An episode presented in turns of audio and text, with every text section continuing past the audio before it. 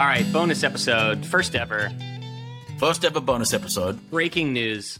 Breaking news. Well, I just want to comment because that has some good stuff for us Mm-hmm. to learn from. Okay. If you're in, anywhere around the golf world, you've uh, in the last kind of 12, 48 hours, it's been rumbling for a couple of months, but Mm-hmm. there's this kind of rebel tour.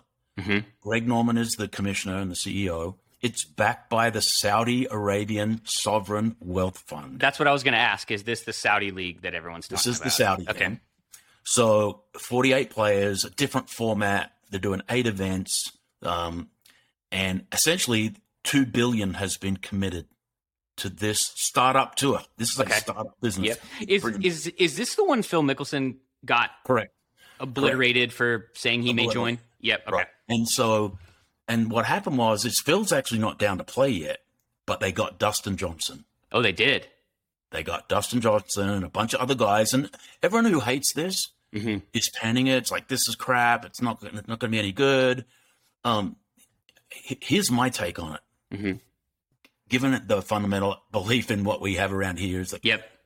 competition is always good, right? That's the truth.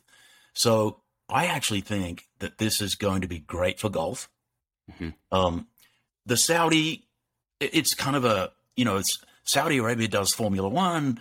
The both the European and the and the you know U.S. tours already have sanctioned events in Saudi and right throughout the Middle East. So I think it's a bit rich to say we'll take the Saudi money when it's good for us, and you're bad for taking the Saudi money. So let's Yeah, because they're offering these players like 100, and- 100 million, 150 million bucks. Well, the word right? on the street is DJ got 150 Oh just my gosh.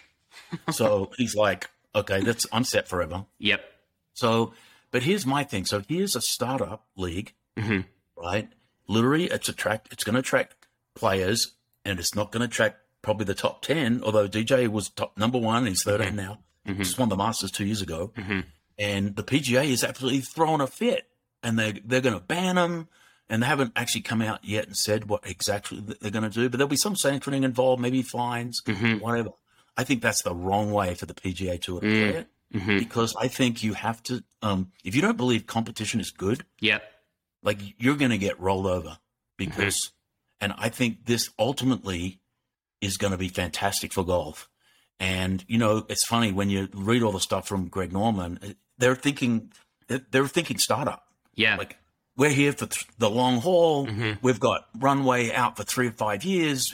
By 2025, we want to do 16 events, and like it is just full startup mentality with an open checkbook, Mm-hmm. Yep. admittedly. Yep. Um, and uh, basically, this kind of road league that I predict will be very popular. Mm-hmm. And I will also predict more players will, the best players in the top 100 in the world are going to go play there. And I Okay. don't think the European Tour or the PGA Tour is going to stop it.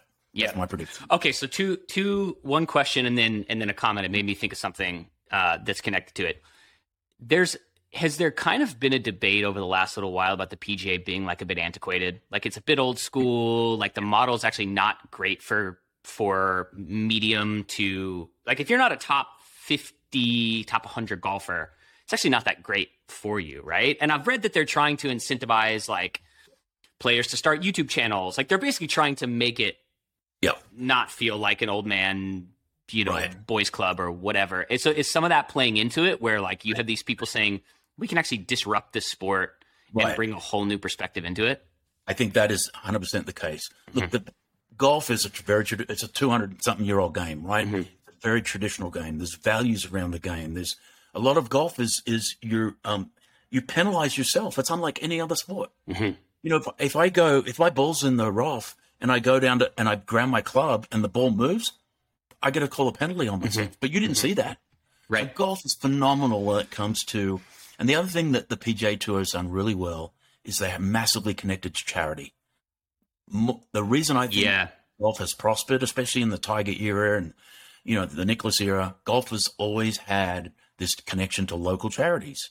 So they have done phenomenal, you know, work at the PGA Tour. Uh, billions raised for local charities. Wherever they play a tournament, they're they're raising money. But anything that is around that long and and gets a little antiquated around some of its rules and and look, only X amount of guys can tee it up on a weekend. You can't you can't have you know fields beyond like 150. Um, but I, I competition is good. And Mm-hmm. I think what's going to happen is this league is going to develop and uh, there's going to be room for both. Mhm. And I think we're going to see golf elevated Mm. because more competition is going to make people better. Yep. And so, not just from tour to tour, but golfer to golfer. Yep. And if I'm out there grinding, playing for four million dollars, like the winner of these events, I think it's Mm-hmm. like four million bucks, right? Um, like if you just won the PGA last week, I think you got two point something, Right. right? So these are, it's going to attract more pros, Mm-hmm. but I think ultimately it's going to be better for the game. It's going to be better for golf Mm-hmm. uh, and golfers because the that, that rising tide of that competition creates with everybody. Yeah. and uh, it's going to be fun. So, okay. So, you know what this made me think of? So, literally back in the 50s and 60s, there's a book about this called The 10 Gallon War. And it's uh, this exact same thing happened in the NFL. So, back in the 50s and 60s, you had this group of, I think it was like three or four owners who were like, most of them in like tier two and three cities. The book Right. is insane. I've always said it would make a, like a phenomenal television show, but it's basically about Lamar Hunt Jr., Right. um actually no not lamar hunt jr lamar hunt basically fighting for like a decade trying Right. to get It's like NFC, AFC, right? Is that- yeah yeah yeah yeah and it was just the national football league at the time or whatever Right. and they kept telling him no you can't start a team he had the cash so finally he was like forget it i'm going to go start my own league so he basically got on a plane traveled Right. to all these different owners who he knew had been rejected Yep. started a competitor league and Yep. i think within three years had merged them and Yep. it's so cool because the way he he actually invented the the Super Bowl came about, He right? It was the invented- game from both. he invented the he the way he invented the Super Bowl was basically his league. You know, he started like the cheerleaders, and he basically like reinvented the live football experience. And basically, he was like, "We need to. I need to convince the NFL to the the winner of the NFL to play the winner of the AFL." Right. And he was sitting at breakfast one morning watching his daughter play with one of those bouncy balls called a Super Ball Yep. and he was like Super Bowl. And it. that was essentially how he convinced the NFL to play, which then merged the two, his initial team, the uh, and it Dallas elevated the Texans. game, right? Yep.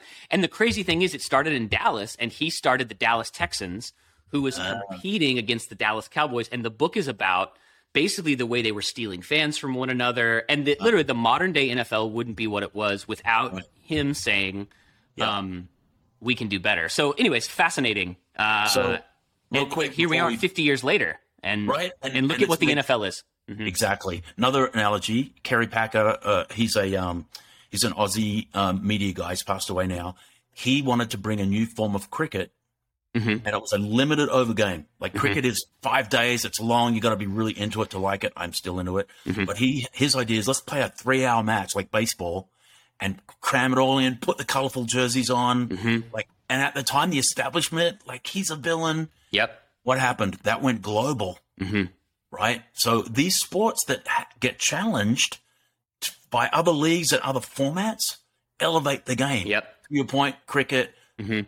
Football, Mark, and Mark Cuban, Mark Cuban did a lot of that on like the live arena experience in the NBA, Right. and owners hated him at the beginning. They Right. hated him, and now you know what he pioneered in Mavs. There's something about Dallas sports, Dean. I don't know what it is that just we're just You're- no.